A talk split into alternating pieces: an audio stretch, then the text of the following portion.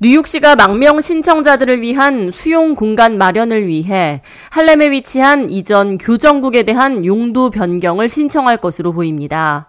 뉴욕시 관계자는 2019년에 문을 닫은 할렘, 링컨 교정국 시설을 변경해 망명 신청자들의 shelter로 사용할 계획이라며 해당 시설에는 감방은 없었다고 전했습니다.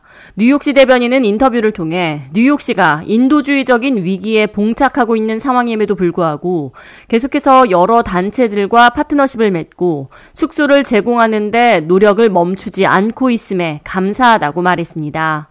한편 브루클린에 위치한 무슬림 커뮤니티 센터는 뉴욕시 망명 신청자 위기 상황에 대해 적극 참여하며 숙소 제공에 나서고 있습니다.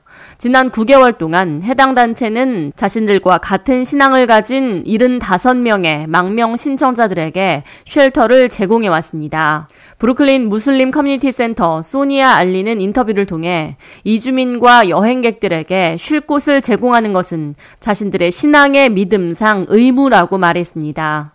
이어 망명 신청자들이 고국에 두고 온 가족과 자녀, 배우자 등에 대해 언급할 때 이민자로서 같은 연민을 느낀다고 말했습니다.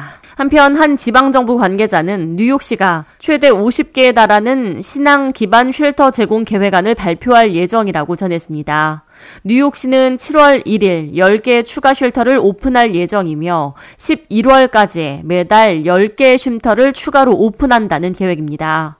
뉴욕시는 올 가을까지 최소 950개 이상의 침상을 더 확보한다는 목표로 밀려드는 망명 신청자들을 수용해 나간다는 입장입니다. K-Radio 이하예입니다.